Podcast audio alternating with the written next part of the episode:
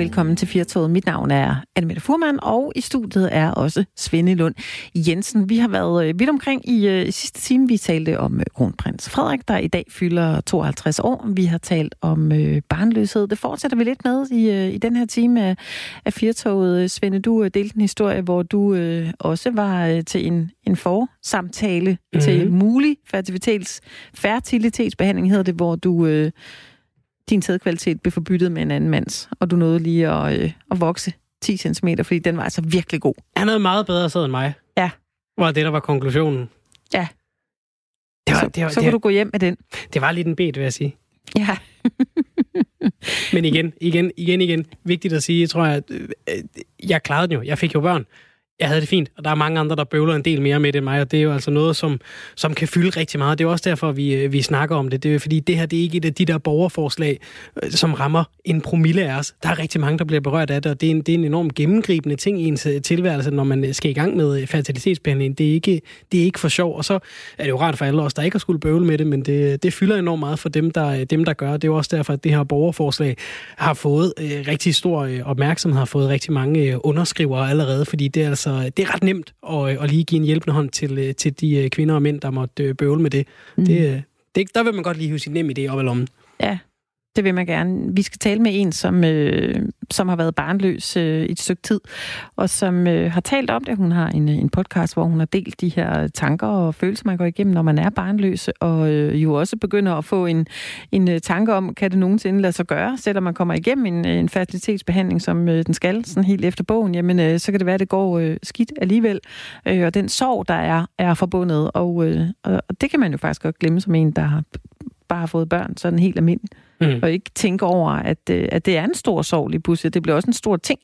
Man er meget, altså i den periode, man skal igennem sådan en, en behandling, øh, det, jo, kan jo være et langt forløb, hvor man er så fokuseret på det, mærker det fysisk, kvinderne skal have hormoner og, og igennem nogle, øh, nogle ting med sig selv, ikke, som jeg, jeg tror er rigtig svært, mm. faktisk. Men øh, vi dykker ned i det øh, senere i dag her i, øh, i Firtog. Så skal vi også tale med øh, Kira Marie Peter Hansen øh, om lidt, som er medlem af Europaparlamentet for SF. Hun er 22 år, og vi har jo talt om det her med at være øh, meget ung og så sidde i sådan en, øh, en stilling. Vi har spurgt dig, der lytter med her i øh, Firtog. Hvad lavede du, da du var øh, 22 år? Og vi kan da godt lige tage den en, en tand videre, øh, hvis man ligesom selv skulle have et job i Europa, Europaparlamentet for SF som 22-årig. Altså, ville man være i stand til det? Det kunne jeg da godt undre mig lidt over, om jeg egentlig overhovedet kunne finde ud af det. Jeg ville være bange alder. for, at jeg sad og læste alle de der rapporter meget sent om aftenen. Det var i hvert fald det, jeg gjorde, da jeg gik i gymnasiet øh, i, i de der år, begyndte på min uddannelse senere. Så var det tit i sidste øjeblik, og det, det, det er nok måske som om, at den, øh, den ville falde i mindre god jord dernede, at man, øh, at man sad og, og wingede den på, på samme måde, som jeg gjorde fra bagerste række på journalisterskolen og sagde, oh, ja, jeg mener det, som de sagde derovre. Ja, ja. Ja, fordi det, det kræver noget. Man skal jo, øh, man skal jo have et ansvar. Og så, så er der jo også det her med, at øh, i politik, der skal man jo virkelig være god til at, at tale sin, sin sag. Altså, man skal jo tit kunne argumentere for, øh, for det på 20 forskellige måder og sætte mm. sig selv igennem. Og, øh, og når man så er en ung kvinde, tror jeg måske også, det kan være lidt mere udfordrende. Det er bare ja. noget, jeg bilder mig ind. Det kan vi jo tale med Kia Marie om. Jeg ved ikke, om det, om det er sådan stadigvæk, at man ligesom skal sætte sig lidt mere igennem. Man kommer ned til, en, øh, til et par hundrede mænd i uh, jakkesæt. Ja, det er, er til at have, land, ikke? Altså, der er vant til at have, have magt, og, og, og ting bliver, som de siger. Ja, Ja, det... Hvis, hvis det var mig, der skulle træde ind i sådan et rum øh, fuld af jakkesæt og slips, så ville jeg få øh, sved på overlæben. Det, det, det, det, det tror jeg. Det må vi, det spørge, øh, det må vi spørge Kira Marie om, og ja. høre, hvordan hun ja. er kommet over den, hvis det har været et problem for hende. Ja. Hvis du har lyst til at øh, melde ind her i, i Firtoget, hvad du lavede, da du var 22 år, så er vores øh, telefoner åben indtil klokken 17. Du øh, ringer bare på 72 30 44 44.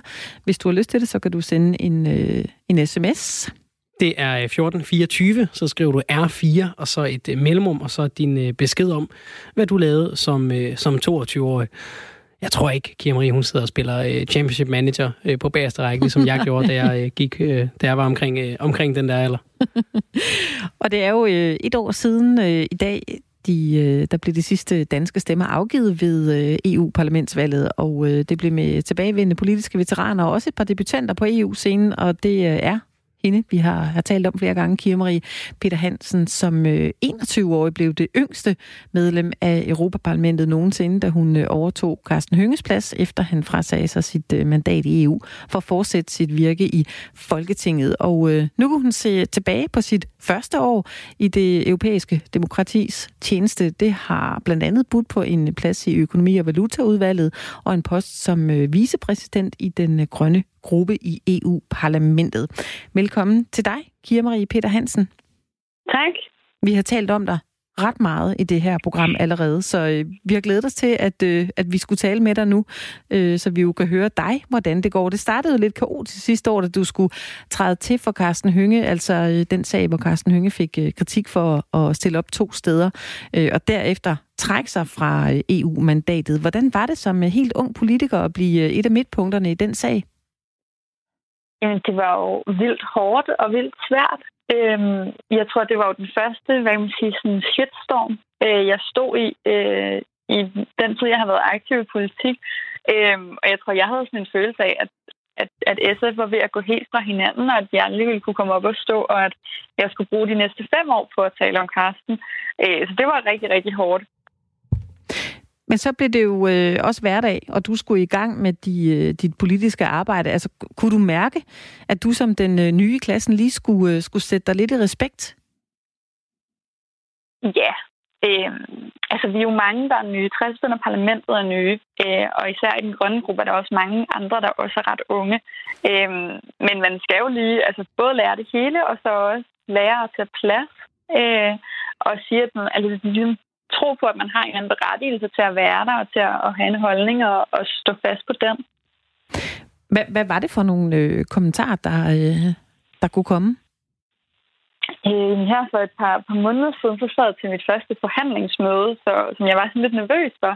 Øh, og så var der min konservative kollega, øh, som ellers er rigtig sød, som sagde, at jeg altså lige blev nødt til at tale lidt højere, fordi de var over 40 nede i hans øh, del af bordet.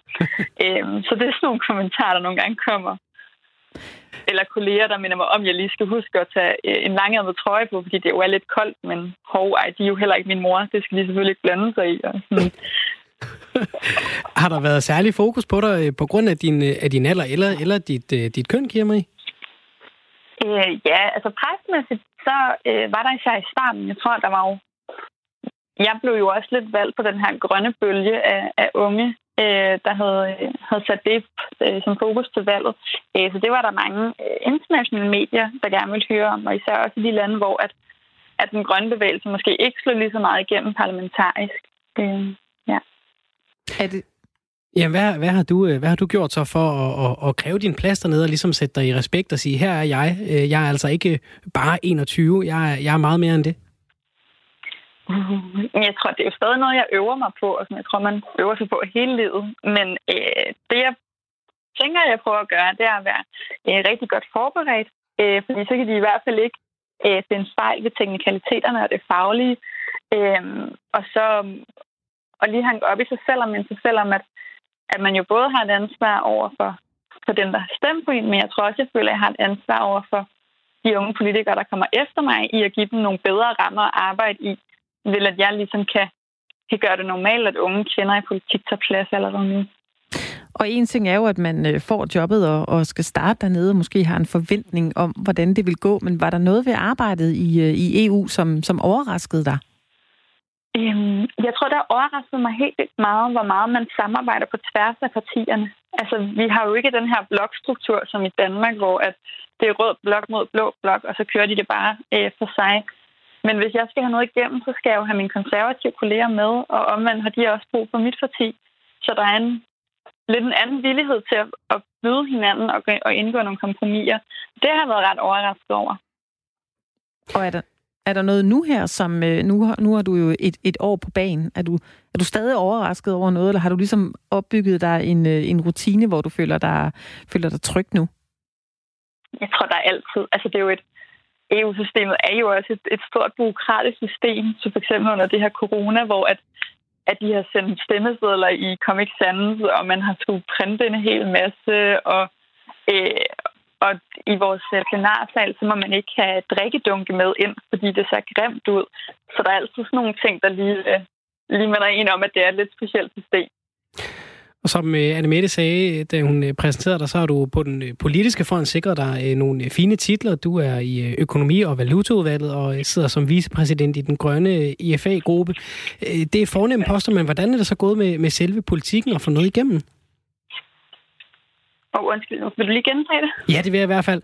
Altså, du har, du har sat dig på nogle, på nogle fine poster allerede, men, men hvad med selve politikken? Altså, har du, hvad har du fået igennem? Hvordan går det med det? Er det, er det til at, at få, noget, få noget fra hånden? Det synes jeg, det er. Men EU-systemet er også et system, hvor man skal have enormt stor tålmodighed.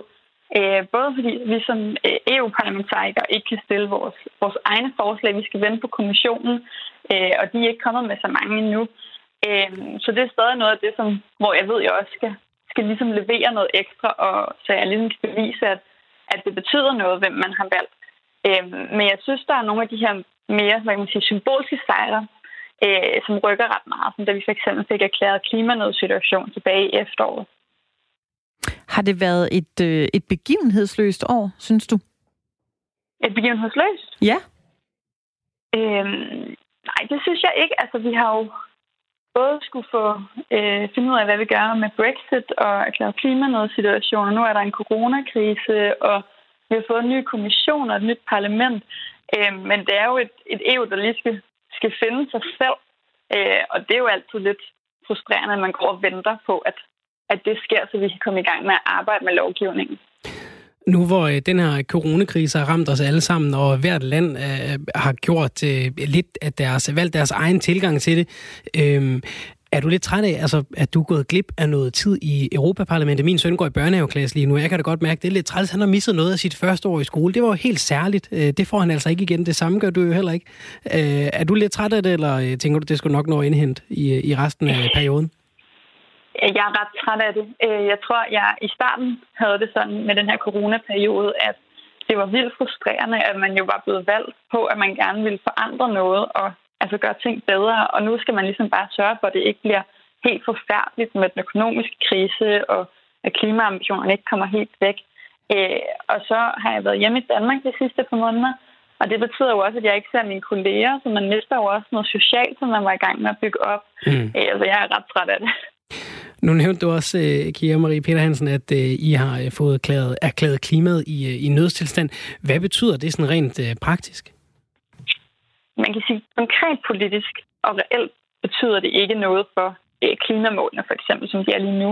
Men det, at vi erklærer klimanødsituation, binder jo nogle politikere op på, at de skal levere, så når vi skal begynde at forhandle kommissionens Green Deal, så kan vi holde de her politikere op på, at de altså har sagt, at det er en nødsituation, og vi skal øh, reducere med mindst 65 procent.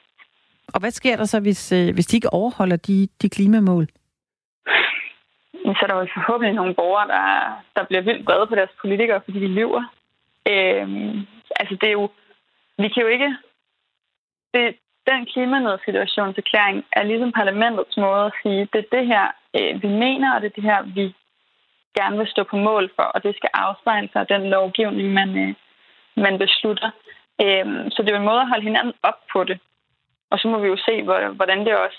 Jeg tror, at i løbet af det her coronakris bliver det også vigtigt øh, at kunne trække den frem og sige, at det er altså ikke mere end et halvt år siden, vi sagde, at, at det her var seriøst, og det er det stadig. Men har, har de øh, politiske ledere, der ikke øh, orker øh, og, og ret ind. Har de ikke lige fået en, en, en lille fin kanin i hatten, de kan hive op og sige, ej, ej, vi kan altså ikke kigge på klimaet nu, fordi nu skal vi lige have styr på resten først? Jo, det har de jo desværre. Øhm, og, og jeg tror også, jeg er bekymret for, at, at det lykkes dem øh, med den her med, at, at vi skal bruge pengene på noget andet, fordi at, at nu er det noget andet end klimaet, der er det vigtigste. Øhm, der tror jeg, jeg, jeg priser mig lykkeligt over for, at vi stadig er en stor grøn bevægelse, der, der presser på, øh, og også mange af dem, der ikke sidder i parlamentet, der presser på. Men det bliver da helt klart en udfordring at, øh, at holde hinanden op på, at, at klimakrisen er den vigtigste krise, vi står overfor.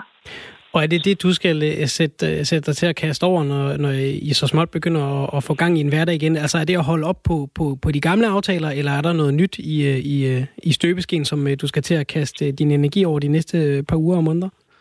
Øhm, jamen det er at, at holde øh, os opmærksom på det her med klimakrisen, som er de gamle løfter. Øh, og så tror jeg, det bliver at, at sikre en retfærdig vej ud af den økonomiske krise, som, som jo også kommer til at definere EU-politik og de muligheder, vi har de næste mange år. Kira Marie Peter Hansen, hvad, hvordan ser din kalender ud de, de næste par måneder? Uh, det er et godt spørgsmål. Jeg ved ikke, hvornår jeg skal tilbage til Bruxelles, øh, men den ser travlt ud. Ja. Jeg øh, har meget sene arbejdsdage. Øh, så det, det er et rigtig godt spørgsmål. Parlamentets kalender bliver også ved med at blive lavet om. Ja, så, så hvad laver du lige nu? Øh, jamen, de her dage, der sidder jeg inde på øh, Christiansborg, øh, så jeg også får set øh, SF hjemme lidt. Øhm, og så øh, diskuterer vi rigtig meget, hvordan vi kommer øh, igennem den økonomiske krise på en øh, grøn og social måde. Øhm, så det er det, jeg bruger min tid på. Ja, nu øh, talte vi i Firtoget øh, for øh, noget tid siden om det her, hvad, hvad folk ligesom også havde lært i den her coronakrise, om de ligesom havde brugt den her lockdown, der også har været til noget eftertænksomhed. Er, er det noget, du har, øh, har fået vendt øh, ind i dig selv, øh, med nogle, nogle ting, som du øh, har lyst til at, at gribe fat i lige nu, som du måske ikke havde tænkt på før coronakrisen? Øhm, ja, jeg tror, altså det er nok den, den mere personlige del af det, men jeg øh, fandt mig selv i Belgien de første, den første halvanden måned og arbejdede øh, i weekenden, fordi der jo ikke var andet at lave. Og det fandt jeg ud af, at, at det synes jeg ikke var særlig fedt. Og jeg tror, at jeg det sidste år har brugt mange af mine weekender på at arbejde. Øh, så det har ligesom... Jeg tror, jeg har fået vendt lidt op og ned på nogle af mine prioriteringer, også i forhold til at mine venner mere og sådan noget. Øhm, og politisk, der tror jeg ikke, det har ændret på mine prioriteringer. Tror du, det kan ændre noget politisk i forhold til, nu snakker vi meget om det her øh, tættere hver for sig, og, og, og stå sammen, og, øh, og fællessang, og alt, hvad vi nu har gang i herhjemme. Tror du, der kan være lidt forbrødring på, på, på de politiske fløje i Europaparlamentet, så, øh, så I ligesom siger, okay, nu har vi stået igennem en krise sammen, så, så lad os lige prøve at få, for, for at finde ud af det her sammen? Ja, det tror jeg. Altså, øh, jeg synes egentlig allerede, det er der. Øh, vi havde det jo både, da vi øh, desværre stemte britterne ud af, af EU i parlamentet, øh, men også nu her, hvor vi diskuterer den økonomiske genopretning, hvor parlamentet jo står øh, altså meget, meget hardcore sammen om, øh, om en fælles vej ud af krisen. Kira Marie Peter Hansen, nu har vi talt lidt om her i, øh, i 4 indtil videre i dagens program, hvad vi hver især lavede som, øh, som 22-årige. Anne Mette var øh, skibums, jeg var juicer. Vi har hørt fra tankpasser og fuldtids World of Warcraft gamer. Øhm, som, som 22-årig kan jeg også huske, at mit sådan, værdisæt og mit verdenssyn, det var altså ikke fuldt formet, som det er i dag, hvor, hvor det jo stadig er under udvikling. Øhm, hvad, hvad med dig? Har det, har, har det her ændret noget? Altså, der er jo, øh, vi ser jo øh, forholdsvis ofte efterhånden øh, politikere hopper fra, fra et parti til et andet. Øhm, hvor, hvor fast er du i dit ståsted på verden i forhold til, da du begyndte i parlamentet? Øhm, jeg tror, de grundlæggende værdier er, er de samme, som jeg havde dengang jeg meldte mig ind i politik som, som 15-16-årig. Altså med øh, at prioritere kloden og prioritere øh, en sådan solidarisk og lige verden. Øhm, jeg tror, jeg oplevede i starten, da jeg blev valgt, at, at jeg lige skulle sådan tilpasse mit politiske kompas i forhold til, hvor jeg stod på EU-spørgsmål i nogle af de sådan mere principielle beslutninger med, hvor man gerne vil have hele EU-systemet hen. Øh, og også fordi der kommer lidt nogle kulturschok, når man kommer derned. Øh, men jeg, jeg tror også, det er meget sundt, at man giver sig selv lov til at, at lige genoverveje sine værdier en gang imellem. Jeg bliver sådan lidt nysgerrig. Har du fået øh, blod på tanden? Altså, nu snakker vi lige lidt før om, at du måske har haft noget, noget ekstra tid i den her lockdown. Har du siddet og lavet dig et uh, moodboard, hvor du gerne vil ende henne om uh, 5, 10 eller 15 år? Mm, nej, altså jeg tror, jeg har det sådan lige nu, at jeg synes, det er vildt sjovt, og jeg føler mig vildt privilegeret over at kunne få lov at arbejde med europæisk politik. Øh, og det vil jeg gerne blive ved med, øh, og forhåbentlig også øh, efter det her valg.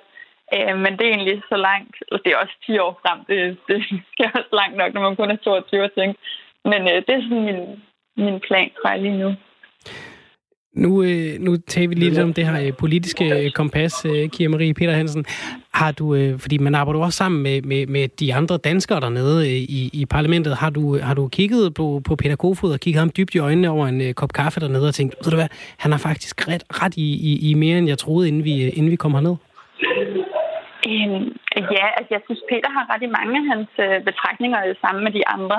Øhm, og jeg tror, vi er jo egentlig tit enige i mange af problemerne. Mm. Så vi er bare uenige i, i analysen og i løsningerne.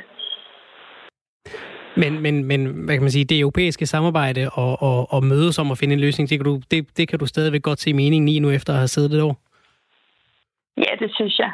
Og jeg tror også, selvom at, at for Peter og jeg er så uenige, så tror jeg, at det er vigtigt, at man har begge stemmer øh, i europæisk politik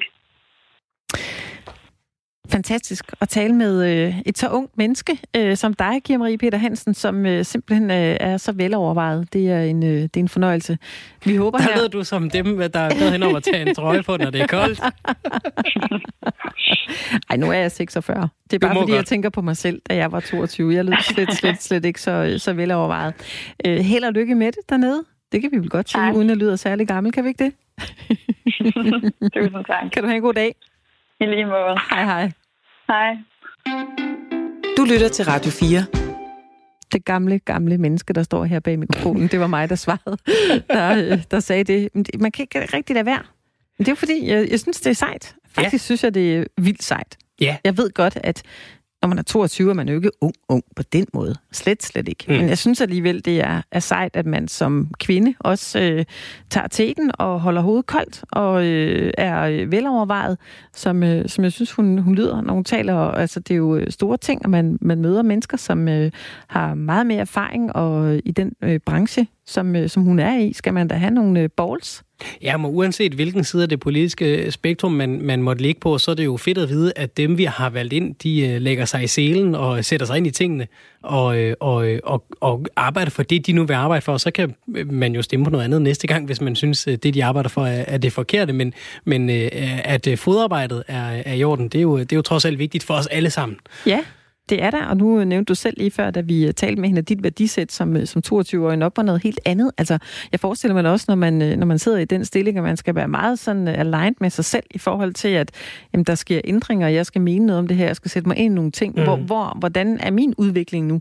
Altså, har jeg lige pludselig ændret mening? Altså, der sker jo meget i 20'erne. Det kan jeg da godt sige, uden at jeg sådan lyder voldsomt gammel. Det gør der jo med en selv i ens udvikling. Ja, og det der filter med, øh, hvad får jeg lige sagt, altså det, det, det, det er da også blevet bedre siden dengang, ikke? Og der skal man altså passe på, når man sidder sådan et sted, fordi med, med den måde, verden fungerer på, medier fungerer på, sociale medier fungerer på, der skal der altså ikke øh, øh, ryge meget øh, ved siden af, før så bliver man strittet ud, ikke? Øh. Jo, Jamen, det er også det, jeg tænker på. Man kan ikke sådan lige øh, mene noget lidt.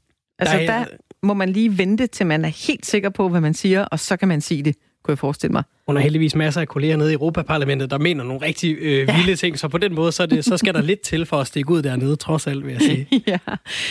Hvis du øh, har lyst til at byde ind med det her i, øh, i Firtoget, så er telefonerne stadigvæk øh, åbne en halv times tid endnu. Hvad lavede du, da du var øh, 22 år? Havde du en øh, drøm om at blive politiker, eller var du tankpasser, eller hvis du overhovedet ikke, hvad du øh, skulle blive til? Du øh, kan ringe ind til os på 72 30 44 44, eller sende en, øh, en sms det er 1424, og så skal du skrive R4, og så et mellemrum, og så din besked om, hvad du lavede, da du var 22. Der er en, der har skrevet her, da jeg var 22, var jeg i krig for øh, Danmark.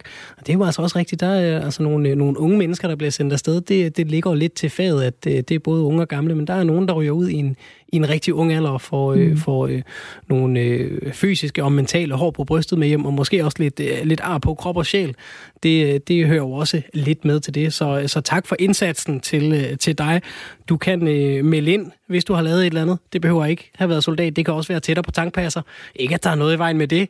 Nej, en de vigtig har, chance. De har bare ikke sådan et, en, en, en sløjfe, man kan sætte bag på bilen. Nej. Øh, Ring, øh, skriv ind øh, til øh, 1424, skriv R4, så et øh, mellemrum, og så altså, hvad du lavede, da du var øh, 22 år.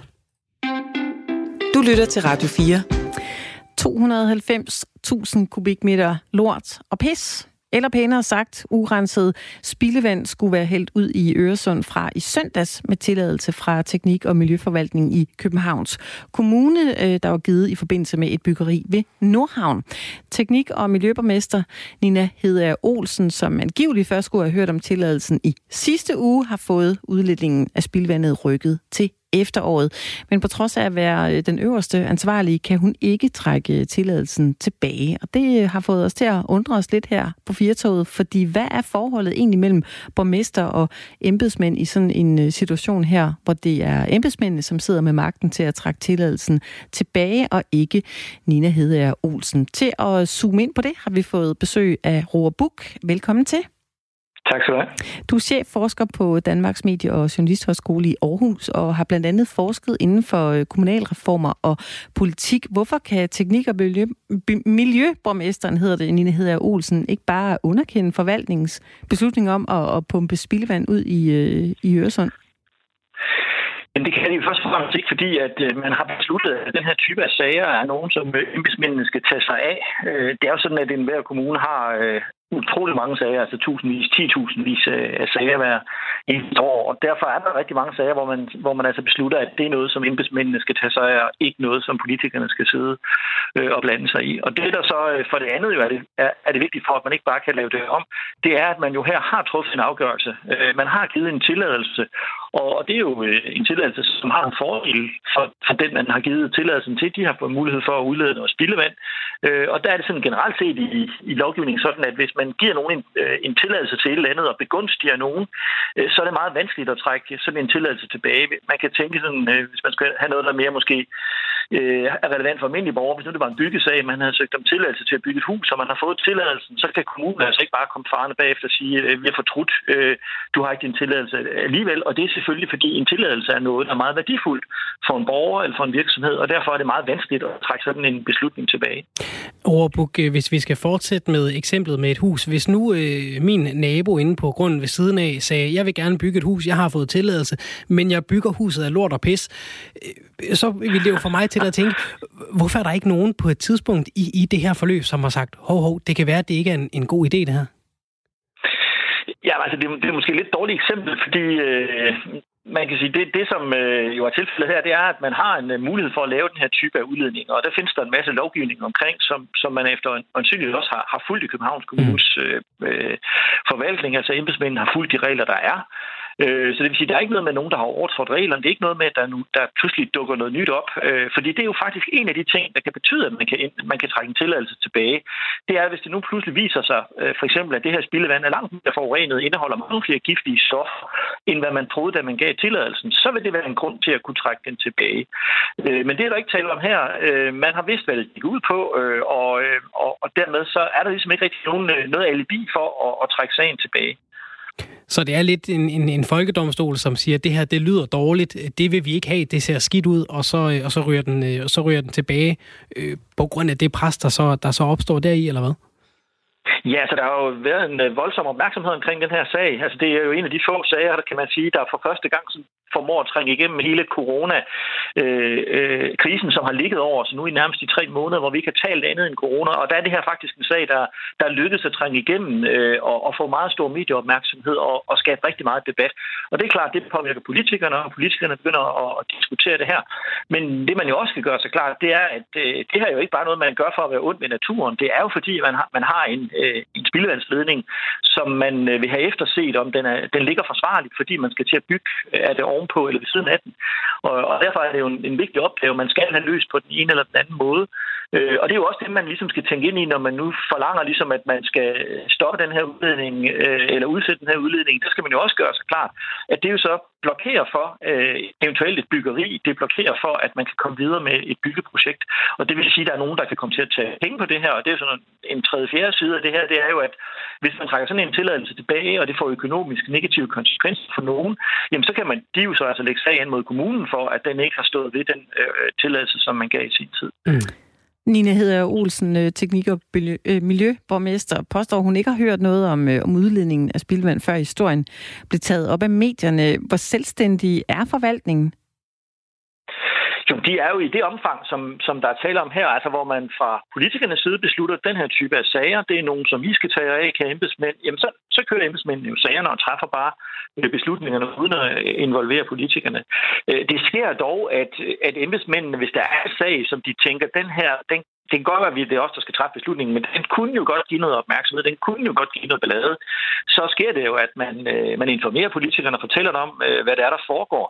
Men det ændrer ikke på, at øh, den samlede øh, borgerorganisation har besluttet, at de her opgaver skal ligge nede hos embedsmændene. Det er embedsmændene, der skal træffe beslutningerne. Øh, så derfor har embedsmændene jo i virkeligheden bare gjort deres, øh, deres arbejde. Og, og det, jeg også synes, der kunne være interessant at overveje i hele den her diskussion, der er om den her udledning, det er, jamen, altså, er der ligesom et alternativ? Kan man, kan man lade være med at lave udlægning, øh, den her udledning? Øh, findes der en mulighed for, at man kan få, få tjekket den her øh, rørledning uden øh, at, at stanse gennemstrømning osv. osv. Så, så, så det er jo også en forudsætning for det hele, fordi hvis, hvis sandheden er, at der er ikke andre løsningsmodeller end at, øh, øh, at, at lave den her udledning, så stiller det jo også sagen i et andet lys, ind, øh, fordi vi ligesom kører en diskussion i øjeblikket i offentligheden, som om, at vi bare kan lade være med det her. Øh, men hvis konsekvensen af det er, at man ikke kan gennemføre, gennemføre et byggeri, øh, og det i øvrigt vil være i strid med reglerne, så er der jo i virkeligheden ikke noget alternativ. Så bliver det jo på mange måder en, hvad kan man sige, en mediestorm, hvor vi diskuterer noget her meget intensivt. Men vores sandheden er, at øh, vi måske ikke kan komme udenom øh, at lave en udlænding, øh, som, som den, der foregår her. Nu vil jeg så øvrigt sige en lille detalje. Nu sad jeg lige og læste øh, lidt på nogle af de notater, der er lavet i forbindelse med sagen. Jeg tror rent faktisk ikke bare, man sender det her øh, fuldstændig urensede spildvand ud. Så vidt jeg kan læse mig til, så lader man det faktisk øh, køre igennem nogle sandfiltre, der tager det værste. Så det trods alt ikke er, øh, er alt, der bliver ledt ud i givet fald. Men Roar er det normalt, at en miljøborgmester ikke er orienteret om, om sådan en sag? Ja, det vil, jeg, det vil jeg tro, det er. Altså, jeg tror ikke, man har set det her som, øh, som, som en stor og alvorlig sag. Og det er jo det, der, der er svært at vide. Altså, øh, hvornår noget pludselig bliver fanget i øh, offentligheden, hvornår der pludselig bliver en kæmpe diskussion om en sag. Det, det er jo svært at vide på forhånd, fordi det, det er typisk i den der slags sager, hvor embedsmændene ved, at ah, det her kan nok give noget, noget offentlig opmærksomhed, give noget offentlig ballade, så vil man øh, øh, informere øh, politikerne, øh, men ikke andet end at informere. Der er ikke tale om, at politikerne skal godkende noget, men man vil informere politikerne sådan, at den ledende politiker er for, forberedt på, hvis der kan, kan blive noget ballade om det. Men man må gå ud fra, at det er rigtigt. Altså, når, man, når øh, øh, borgmesteren siger, at hun ikke er blevet oplyst om det her, så vil jeg gå ud fra, at det, det er rigtigt. Øh, fordi øh, det vil jo kunne give øh, endnu mere ballade, hvis det viser sig, at hun rent faktisk har kendt til sagen. Så vi må, vi må gå ud fra, at det er rigtigt, når hun siger, at, at hun ikke har hørt om sagen før nu.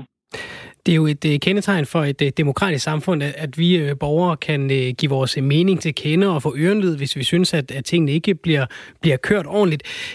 Kan man tale om, altså, er der en negativ demokratisk effekt ved, at embedsværket kan, kan føle sig set over skulderen? Altså her, du siger, at det er en, det er en beslutning, den er taget helt efter bogen, og alligevel ender den med at, at, at ryge tilbage igen, og, og, og der skal være nogle, nogle skurke i den her sag. Altså den måde, som vores samfund kører på, hvor, hvor der lynhurtigt kan opstå en, en, en shitstorm på, på sociale medier og i medierne, øh, uden at, at folk nødvendigvis har læst hele rapporten, som det går ud på? Nej, men altså, jeg tænker, det, der er for så vidt ikke noget galt i, at vi får en stor øh, offentlig debat om det her. Det er jo glimrende, at vi ligesom får trykprøvet for nu at blive i, øh, i billedet om at teste ledninger. Altså, vi får trykprøvet, om det her det er en god, god og rigtig øh, beslutning, om man har overholdt reglerne osv. Og, og det er jo fint nok, at der bliver en, en stor debat om det.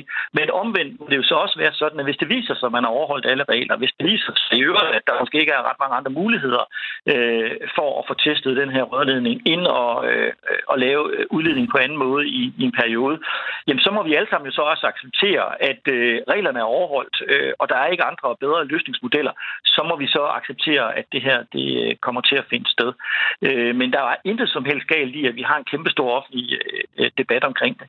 Og der er heller ikke noget galt i, at man diskuterer, man kan sige, det er også meget positivt, at vi får diskuteret, altså snitfladerne mellem, hvad skal politikerne tage sig af, og hvad skal alle deres ansatte tage sig af det er jo også glimrende, at vi får en diskussion om det. Men jeg tror ikke, det venter på, at, at man i Københavns Kommune og alle, alle landets andre kommuner i stor stil gør brug af øh, opgaver ud, øh, sådan at man ikke skal sidde øh, selv og træffe beslutningerne. Fordi i virkeligheden kunne politikerne nok kræve stort set alle beslutninger ind forbi deres bord. Og det ville jo være vældig demokratisk, men det vil så til gengæld jo betyde, at de druknede fuldstændig de sager, og dermed reelt set ikke kunne hverken nå at sætte sig ind i det, eller træffe reelle gode beslutninger fordi der jo altså i enhver kommune træffes tusindvis, ti-tusindvis af sager hele tiden. Så, så politikerne er nødt til at sende de her beslutninger videre. Tak til dig, Roar Buk, for, øh, for dette klogskab, kan vi godt sige. Det var dejligt, at vi lige blev, blev lidt kloge på den sag. Kan du have en fortsat god dag? Tak lige måde. Og vi har jo spurgt dig, der lytter med her i øh, Firtoget, hvad du lavede, da du var øh, 22 år. Vi øh, kan ikke selv prale af at have haft en øh, stilling i noget som helst parlament, eller været inden for øh, politik, i hvert fald for os her i studiet. Men det kan da godt være, at, øh, at vores lyttere har det på en, på en anden måde. Jeg, jeg tænker, vi lige skal høre, hvem det er. Hvem har vi med på linjen her? Det er Niels. Hej Niels. Goddag. Hej. Jamen, det er mekanikeren fra tankstationen. Ja. Ikke? Altså, og øh, det var jo tider, det var for mit vedkommende jo i 72, og der var jo fuld fart fremad. Og øh, der måtte man alting. Altså, man måtte røre ved pigerne og ryge og drikke øl, og, men alt muligt, man måtte det hele. Og, øh, og så var det jo sådan, at øh, når man så kom ind på den her tankstation, I snakkede om, så var det så smart, så at der var nogle gummiramme, øh, der lå henover, du ved, indkørslen. Og så kunne man høre, så sagde ding ding, når bilen den kom ind. Og så tog man lige et stykke twist eller en klud og lige tørt fingeren, så gik man ud og sagde, hvad skulle det være? Og så skulle han have tanket op, og så skulle han lige måske have tjekket sin olie eller sit vand, eller hvad, hvad han nu skulle på bilen, og måske have prøvet luft i dækkene, jeg ved det ikke. Men, øh, og så, øh, så var der den service på øh, øh, over for kunden, og mange gange så gik man jo ind øh, med hans kort og, og tog det igennem sin maskine, og så kom man ud. Så øh, nogle gange så behøvede de slet ikke at gå ud af bilen. Altså, der var simpelthen super service på sådan en tankstation, da man kom derind. Altså, jeg vil, jeg vil tro, hvis det var, man, man opfandt det igen, så ville folk altså fuldstændig gå rundt med stort smil på hele tiden. Det, det, det savner man, synes jeg lidt, det der. For man lærte jo også så samtidig folk at kende, ikke? Det og det var også mindst, at man, at man lavede biler på tankstationerne. Dengang havde vi jo reparationer også med bremser og udsødning og skiftet olie og alt muligt andet på, på biler dengang på tankstationerne. Så der var, der var jo liv der, og der kom jo de lokale med deres biler og fik dem fikset og øh, lavet service på og sådan noget. Så, så man lærte jo folk at kende og havde jo øh, kontakt, kan man sige, med den lokale befolkning. Det var, jeg synes, det var, det var super, super lækker tid øh, dengang.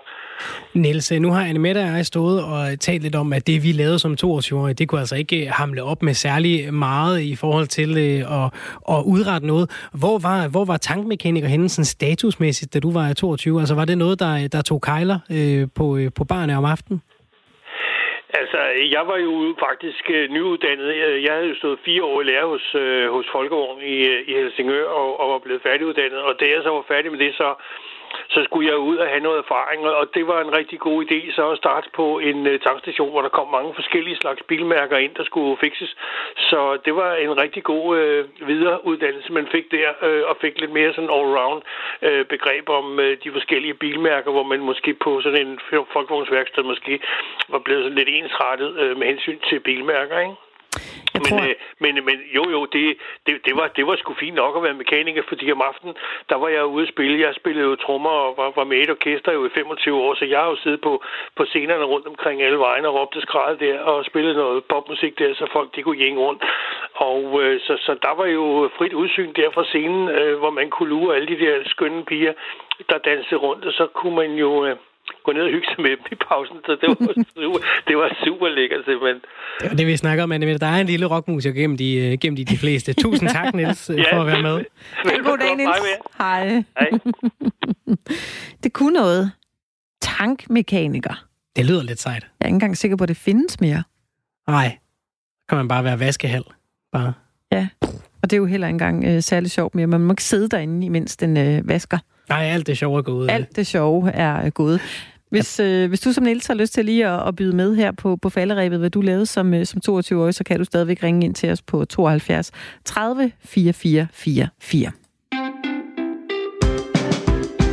Vi talte øh, tidligere i programmet om et øh, borgerforslag, der øh, forsøger at fjerne den her femårsgrænse på, hvis man får en nedfrosset æg som, som kvinde, så bliver de, som det er nu, så bliver de destrueret efter fem år. Der begynder at være lidt medvind, der er politiske partier, der, der ser positivt på at ændre ved det her. Etisk Råd er kommet med og har, har ændret deres anbefaling. De har tidligere stået på den her øh, femårsregel. De har stadig nogle betænkninger, men de vil gerne være med til at, at fjerne den. Og, og sådan rent praktisk betyder det jo for eksempel, at hvis man gik ned som, som 24-årig og fik øh, frosset nogle æg ned, øh, så skulle de destrueres, mens man var 29. Hvis man så ville have flere børn, så skulle man have taget nogle flere ud. Og øh, vi ved jo, at, at æggens kvalitet, de deler med alderen, så, så der er et, et, et godt argument for at sige, jamen lad os dog bare lade de ikke øh, ligge i fryseren. Det kan de sagtens. Øh, og så er det jo også, har jeg hørt, ret øh, smertefuldt at øh, få, øh, få, få taget æg ud. Øh, og i stedet for, at jeg sidder og taler om det, uden at vide det, mm-hmm. så kunne vi jo prøve at tale med en, der har øh, prøvet det. Det giver trods alt lidt mere. Sofie Alexandrine Lindegård, velkommen til programmet. Tak skal du have. Du er øh, kreativ leder på DR. Du er en af dem, der øh, var ramt på sorgen over ikke at kunne få et barn på den naturlige måde. Der er din mand i begyndt en rejse med fertilitetsbehandling, og du begyndte så også i den forbindelse at lave podcasten Barnløse Fugle sammen med Laura Brix Bæk om ufrivillig barnløshed. Den er lavet til dem, der går eller har gået igennem fertilitetsbehandling og til deres pårørende, fordi I kommer ret godt rundt omkring de forskellige aspekter af det. Øhm, Hvornår besluttede øh, du og Ia for at starte i fertilitetsbehandling? Øhm, jamen det gjorde vi efter, øh, som, som de fleste andre, der ender i den situation, vi gjorde, og, og, øh, og rode lidt rundt med projektet derhjemme i et års tid. Øh, og da der så ikke rigtig skete noget, så, øh, så var der nogen, der sagde, sådan, måske skal I lige have tjekket, sådan, hvordan står det til med din æg, og hvordan står det til med din mands øh, sædkvalitet. Og så røg vi en tur til lægen, og så øh, fandt vi ligesom ud af, at, øh, at der var lige noget med de der sædceller, der måske gjorde det lidt svært. Og så tog I den her øh, beslutning. Hvor, hvorfor gjorde I det? Altså om at få facilitetsbehandling? Ja, ja. Øh, det gjorde vi, fordi vi fik at vide, at øh, det faktisk nok ville være ret usandsynligt, at vi ville kunne lykkes med det selv. Øh, fordi sædkvaliteten var stærkt nedsat. Øh, så, så vi så ikke rigtig nogen anden udvej, hvis vi gerne ville have øh, børn. Nogle af de øh, følelser, som, øh, som tit kan være forbundet med det her, det er ting som, som skyld og skam. Hvordan var det for din, øh, for din kæreste at, at vide, det var ham, den var gal med? Fordi det kan jo tit være, øh, være en, en, noget, der fylder meget hos den enkelte at vide, mm. at det, det er mig, der gør, at vi skal igennem det her. Og så er det jo så faktisk dig, der skal bære den, den, store, øh, den store del af, af, de, af de ting, man skal udsættes for. Ja, men det er fuldstændig rigtigt. Altså, det, det, det er der i hvert fald rigtig mange mænd, der går rundt med, og det snakker vi også om i podcasten, hvor vi interviewer nogle, nogle mænd i tre afsnit. Lige for, for vores øh, vedkommende, der, der snakkede vi rigtig, rigtig meget om det, og fra start var jeg meget tydelig omkring, at det var ikke noget, han skulle på nogen måde føle var hans ansvar, og det her var et fælles projekt, og nu ville vi ligesom finde ud af det sammen. Så på den måde kom han så faktisk øh, ret hurtigt over det. Men jeg ved, det er noget, som rigtig mange par øh, altså kan blive rigtig splittet af, fordi det er en hård ting at gå med, hvis man føler, at man er ligesom er grunden til, at man nu skal gå sådan et rigtig mm. svært øh, forløb igennem. Sofie, I øh, starter så på det. Du starter på det. Hvad, hvad oplevede du som den, den største udfordring? Øhm, først og fremmest øh, den enorme ventetid, der er, hvis man vælger at, øh, at blive behandlet hos det offentlige. Øh, det kan jeg faktisk godt lidt fortryde, at vi måske ikke gik til det private. Det var rigtig, det var rigtig hardcore. Det, det tog, øh, der var 10 måneders ventetid, og vi havde jo ligesom prøvet i et år derhjemme. Så det der med at skulle vente 10 måneder, og nu er jeg øh, i slutningen af 30'erne, så, så der var ikke lige så meget tid at løbe på. Og dernæst så var, øh, så var det noget med øh, sådan, at, at, at sådan, som systemet er gearet lige nu, der er der er ikke så meget sådan psykologisk støtte øh, til, til rådighed, som der for eksempel er i, i andre lande, øh, hvor man har nogle psykologer tilknyttet. Øh, så det var noget, det jeg synes var rigtig, rigtig hårdt. Ja. Hvad vil du gerne have brugt den psykologhjælp til? Øhm, jamen, og, og, og simpelthen få noget øh, støtte, fordi at, at det, er, det er simpelthen... Altså, en ting er det fysiske, og, og det gør ondt, og det er... Øh, kan være, altså, at man bliver lidt, øh, lidt øh, gak af de der hormoner og sådan noget, men, men, men det psykiske er, er ret, er ret øh, voldsomt, fordi at det er sådan en biologisk ting. Altså, det, altså det, er jo, det er jo ligesom det, vi, vi på en eller anden måde... Øh, det, det er meningen, han skal kunne formere sig, så at sige. Altså det er vi jo biologisk gearet til, at vi skal kunne. Så det, det sætter gang i nogle ret sådan, grundlæggende øh, følelser, øh, som man kan blive ret øh, traumatiseret af, faktisk. Udover at, at lytte til, til din podcast øh, Barnløse Fugle, som du har lavet om det her, hvad, hvad er så dit råd til andre, der skal igennem en, en fertilitetsbehandling? Åh, oh, Jamen, øh, at tage det rigtig, rigtig alvorligt, at det er, øh, det er noget, altså det er jo ikke alle, der reagerer, øh, sådan som jeg for eksempel, jeg blev, jeg blev ret påvirket, meget påvirket af det psykisk, men i hvert fald passe rigtig godt på sig selv, øh, mærke efter, øh, hvad man har brug for. Jeg synes, at det vil være fremragende at alliere sig med en, en form for terapeut. Der er nogle rigtig dygtige derude, som faktisk er specialiseret i emnet, blandt andet en, vi interviewer i afsnit 2. Øh, at passe på sig selv, og så virkelig stå sammen øh, som par, fordi det er også enormt øh, krævende. Altså, der er, så mange, der er så mange råd, fordi der er så mange aspekter i det. Øh, men det er i hvert fald to, to af dem, jeg vil nævne. Nu kan det jo godt øh, føles lidt fjern for, for dem af os, der ikke har været øh, den proces igennem, og, og nu, når vi taler om sådan et borgerforslag, så kan man jo hurtigt komme til at tænke, hvis det ikke lige berører en selv, så tænker åh herregud, hvorfor er det vigtigt? Mm. Kan du ikke lige prøve, øh, i stedet for at jeg sidder og taler om det som mand, øh, hvordan foregår sådan en ægudtagning, og hvordan føles det?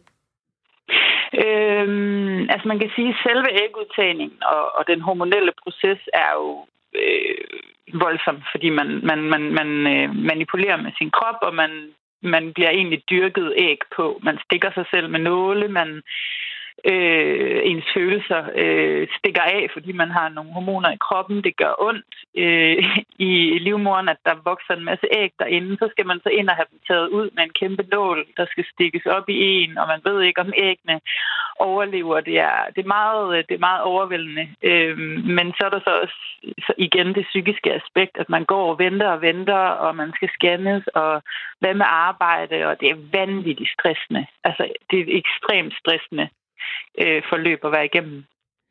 Og Sofie, hvad, hvad synes du om, øh, om det her borgerforslag, som, øh, som vi talte om lige før? Jamen altså, jeg vil kalde det et øh, højrebens forslag. Det er så godt, at, øh, at det bliver taget op af de her seje, seje kvinder, der selv har været igennem øh, en fertilitetsbehandling, og det er, det, er bare, det er bare så oplagt, fordi det er, jeg synes, det er himmelråbende øh, vanvittigt, at, at, at man skal overveje at destruere æg efter fem år. Fordi, at, øh, at som I selv siger i starten her, at, at de bliver kun dårligere med alderen, kvinders æg. Øh, og hvis man skal nå at have to, tre børn, øh, så er det bare ikke særlig meget tid at løbe på. Hvor hurtigt var du til at finde dit nemme idé frem og skrive under på det her borgerforslag? meget, meget hurtigt. Meget hurtigt, vil jeg sige, ja. Den er på 28.461 øh, nu. Der er godt 100, der har, 400 øh, undskyld, der har skrevet, der har skrevet under siden jeg kiggede på det i morges. Så der er altså der er masser af medvind øh, til det her forslag. Det, det virker til, det styrer, det, det styrer lige mod en, en behandling i Folketinget. Det er så fedt. Helt vildt. Sofie, I blev jo øh, I blev positivt overrasket og, øh, og er blevet forældre. Du og din, mm. øh, din mand. Hvad har du mødt af, af både kommentarer, og, øh, og folk har, har selvfølgelig henvendt sig så til, at du har også haft den her podcast, og der, når man hører den i starten, ved man jo ikke rigtigt om, hvordan ender det her. Hvordan har du, øh, hvad har du mødt af reaktioner efterfølgende? Altså på, at jeg blev... Øh, ja, på at det lykkedes. Ja, ja. Øhm, altså nu var jeg jo... Øh, jeg var meget sådan... Øh, jeg havde, det, jeg havde det ikke så godt, når jeg skulle fortælle i podcasten, at jeg var gravid. Øh, simpelthen fordi jeg ved, at det kan være en trigger øh, for for uforvillig barnløse at høre om andre, der er gravide. Øh, og det var selvfølgelig ikke det, jeg var ude efter. Jeg ville gerne skabe et trygt rum, men vi blev også enige om, at det ville være mærkeligt ikke at sige det. Øh, så øh, jeg fortæller det sådan lidt øh, sådan lidt en forbehold, og Laura lukker det lidt ud af mig. Men, men jeg synes, at tilbagemeldingerne har været rigtig positive, og der er mange mennesker, der, der synes, at det giver et håb øh, for dem, at, øh, at det kan lykkes, og det er fedt at høre om, øh, om folk, hvor det, hvor det lykkes. Øh, så jeg synes egentlig, at tilbagemeldingerne har været helt vildt søde. Øh, men jeg, jeg er stadigvæk enormt fokuseret på at skabe et rum for alle dem, der ikke, for hvem det ikke er lykkedes, og også for alle dem, der gerne vil have et barn nummer to, fordi det er faktisk, det kan være lige så traumatisk en, øh, en proces, tro det eller ej. Øhm, så jeg, øh, jeg glæder mig bare til at komme i gang med at lave nogle flere afsnit af, af vores podcast. Vi talte øh, tidligere på, øh, på dagen med Søren Sibe, der er klinikchef på, øh, på fertilitetsklinikken på Rigshospitalet, Sofie, og øh, ja. noget af det, han sagde, var, at det, den giver, som du siger, den giver helt mening at, at fjerne den her femårsregel og, og, og lave den om til noget andet, der passer bedre. Øhm, mm. Men det skal altså også følges op af en informationskampagne, som, som oplyser os om, jamen måske skulle vi begynde at få børn lidt tidligere, måske skulle vi som mænd begynde at tænke, jeg kan altså godt være klar, fordi det bliver sværere og sværere for, for min kvindelige partner at få børn, jo ældre hun bliver. Øhm, og, og, og, og prøve måske at, at se lidt på den måde, vi har indrettet vores samfund på, hvor vi lader karriere tage, tage, tage forhånd i, i lang tid, og så sige, men det går jo nok, og hvis ikke, hvis ikke det, det, det lader sig gøre sig selv, så kan vi gå på, øh, gå på privathospital og få det ordnet. Øh, hvad tænker du om, om, om, om det synspunkt? Det er selvfølgelig lidt hårdt skåret op af, af, af hvad, han, hvad han siger. Der var, der var flere nuancer end det, ikke? Men, men ja. at, at vi, vi skal også begynde at, at, at kigge lidt indad. Ja, men altså, jeg, jeg kender godt Søren Sibes, øh, altså det, det, er jo, det, er jo, det er jo oplagt. Det er jo også en, det er en oplagt ting at, at foreslå. Øh, men jeg, jeg, jeg griner også lidt imens du, du fortæller om det, fordi at for mit eget vedkommende, der mødte jeg tilfældigvis først, fandt jeg tilfældigvis først kærligheden for øh, nogle år siden, hvor jeg var, øh, jeg tror jeg var 33, og, øh, og så skulle vi så lige igennem de her år, og vi skulle også lige finde ud af, at vi rent faktisk ville have børn. Så, så, så jeg synes, altså, der er jo ikke, der er jo ikke noget barn uden en, uden en partner, selvfølgelig, medmindre man øh, får, får, øh, får øh, bruger noget doneret sæd, eller hvad man skal sige. Øh, mm. Men så, så på den måde er det bare sådan, ja, det er rigtigt, men, men hvis man ikke har øh, fundet kærligheden, eller fundet manden, eller fundet kvinden, så er der jo ikke... Øh, så, så er det lidt nemt at sige. Mm. Tak fordi du øh, delte din historie med os her, Sofie Alexandrine Lindegård, øh, og pøj pøj med det fremover. Tusind tak. Vi er så småt ved at være ved vejs ende i øh, dagens øh, udsendelse af, af Firtoget. Vi er selvfølgelig tilbage igen i morgen klokken, øh, klokken 15 og sender til klokken 17 hver dag, som vi plejer. Hvis man øh, bliver hængende her på Radio 4, så kan man øh, lytte til Kreds med mig Hal. Det er jo et øh, kulturprogram, som i dag sætter selvlysende alger på dagsordenen. Barbahar. Barbahar. Ja, hvad siger du så? Det er Kunne meget du forestille dig, at du skal i teateret, og så skal du simpelthen ind og, og kigge på det her? Fordi de her selvlysende alger, det er sådan omdrejningspunktet i et teaterstykke. Jeg har svært ved at forestille mig, hvordan det sker. Altså, er det, foregår det så kun oppe på scenen, eller har de sådan et konfettirør bare puff ud over folk med selvlysende alger? Det, det kan også noget. Det er en god teaser god, øh, god øh, idé, hvis man bliver hængende og, og lytter øh, mere til det. Jeg, jeg ved faktisk ikke meget mere om det, end, øh, end det Maja sådan bare lige kort fortalte. Øh, hun sætter også lidt fokus på øh, den her gourmet-restaurant Noma, som jo har været under lockdown, ligesom alle andre restauranter, mm. som øh, begyndte at, øh, at åbne. Og de valgte et noget andet koncept, end hvad de ellers har på øh, menukortet. De øh, valgte et øh, burger-koncept simpelthen det er langt fra, øh, hvad der ellers er af, af deres øh, fuldstændig vanvittige, lækre, fascinerende, overvældende menukort. Mm-hmm. Der mhm. gik de helt øh, lav, øh, ikke lavpraktisk, men øh, de har dog kun den ene ting, man kan få. Og det er blevet lidt nemmere at komme ind. Man skal ikke stå, øh, stå på venteliste i et år. Man kan bare gå lige ind fra gaden og sætte sig og få den her burger. Ja, det var der mange, der synes det var lidt mærkeligt. Hvorfor skulle en restaurant som, øh, som Noma øh, gøre det? Og øh, var det ikke også bare lige for at tjene nogle penge, fordi de var, havde mistet for meget? Men øh, René Retebi, som, øh, som ejer Noma, sagde, at det var faktisk, fordi de havde savnet alle deres kunder. Mm. Altså, de har simpelthen savnet den her øh, fællesskabsfølelse, man får, når man kommer ind på deres restaurant. Og så tænkte de, det der med at lave en burger, det er sådan rimelig nemt. Det, øh, det kræver ikke det vilde. Så, øh, så det var faktisk derfor, de, øh, de gjorde det. Og kan vide, hvordan den smager. Sådan en, en Noma Burger. Jeg har hørt, den skulle være god. Ja. Sådan rigtig god. Sådan rigtig Noma, god, faktisk. Noma god. Ja, det har jeg hørt. Ja. Jeg har hørt uh, Bo Bæk, øh, kokken, som, ja. uh, som Noma måske vi kende. Han mente, den var rigtig god. Ja. ja den var virkelig god. Ja. Altså, når det er Noma, så skal den også være god, ikke? Altså, de jo, har det forventer man. Ja, det vil jeg nok sige. Nyt nordisk øh, køkken, og så skal de jo ikke diske op med en bøger, der smager sådan. Jeg ved ikke, om jeg vil turde. Øh, men for jeg kan, jeg, sådan, jeg kan godt finde på, jeg ændrer tit i bestilling på restauranter, ikke? Så Nå. siger jeg, jeg vil godt, for eksempel, jeg gider ikke have pickles i min burger, det er ikke lige mig. Det ved ah. jeg ikke, om jeg vil ture der. Det tror jeg faktisk øh, måske ikke, jeg vil ture. Der kommer René Retepi jeg bare kan kaste mig i kanalen. Ja. det kommer an på, om du øh, føler du ikke sådan... Øh, altså, er du meget sart over for pickles, eller er det bare sådan en, det synes jeg ikke lige har lyst til? Jeg er ikke allergisk, men jeg kan bare ikke lide dem, tror Nej. jeg. Tror jeg. Jeg, jeg er lidt kredsen. Det, jeg, jeg, jeg ved ikke rigtig, om jeg har smagt dem. Jeg piller Nej. dem altid ud alligevel. Ja, så kan det være, at du er mere til, øh, til en omgang øh, stegt flæsk, måske. Er det, uh, var det, det noget? er også godt. Ja, der er en... Øh, en øh, restaurant, som øh, bliver lytteranmeldt, som, øh, som jo øh, har det på menukortet, at de har stegt flæsk ad libitum. Mm-hmm. Og det har de gjort for at fejre øh, restaurantens åbning. De har simpelthen også en, en stegt flæsk, som er, som er guldbelagt. Okay. Ja, Okay, det er imponerende. Kunne, kunne du få øh, lyst til at gå derhen? Det er bedre end selvlysende alger. ja. Selvlysende alger og, øh, frisk, og, og flæsk, det kunne måske godt være en, en kombi, som, øh, som Noma kunne kaste sig efter. Jeg vil gerne se Noma lave stikflæsk. Ja. Altså hold da op. Ja. Det er lige noget for den Jørgensen. Ja, ja, det kunne være rart.